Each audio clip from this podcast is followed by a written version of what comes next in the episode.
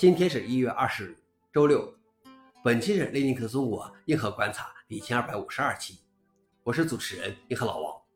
今天观察如下：第一条，扎克伯格的新目标是创造人工通用智能。Meta 首席执行官马克扎克伯格又一次有了新的目标，就是创造一个人工通用智能 AGI。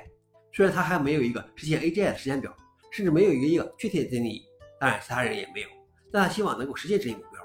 他合并了 Meta 内部的两个人工智能部门，以改变局面。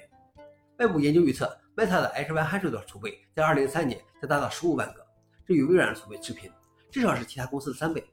扎克伯格表示，如果算上英伟达 A100 和其他人工智能芯片，到2024年底，Meta 将拥有近60万个 GPU 储备。消息来源：Work。老王点评：这次不准备公司改名了，我觉得他真是一个追赶热点的好手。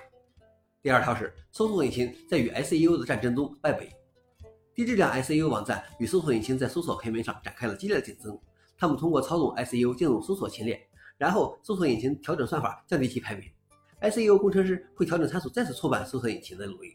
研究人员分析了一年内谷歌、必应和打开打开勾让七千三百九十二个商品评论术语的搜索结果。他们发现低质量的 SEO 网站占领了搜索结果前列。大多数情况下，搜索引擎调整算法对抗 SEO 效果只能持续较短时间。消息来源：Follow from Media。老王点评。到底是道高一尺还是魔高一丈？最后一条是红帽工程师开发利用 AI 识别构建错误的工具。每次构建 RPM 包都会产生数千行输出，这些输出被分割到多个日志文件中，而相关的错误信息可能会出现在任何地方，这就像大海捞针。红帽工程师目前正在开发一个名为 Log Detective 的工具，训练一个人工智能模型来理解 RPM 的构建日志，用简单的语言解释故障，并给出修复建议。你根本不需要打开日志，就可以更容易找出构建失败的原因。消息来源 f o r e n i x 老王点评：这样的工具要是真有用的话，希望以后的系统人质都可以这样做人话。以上就是今天的硬核观察。想了解视频的详情，请访问随附链接。谢谢大家，我们明天见。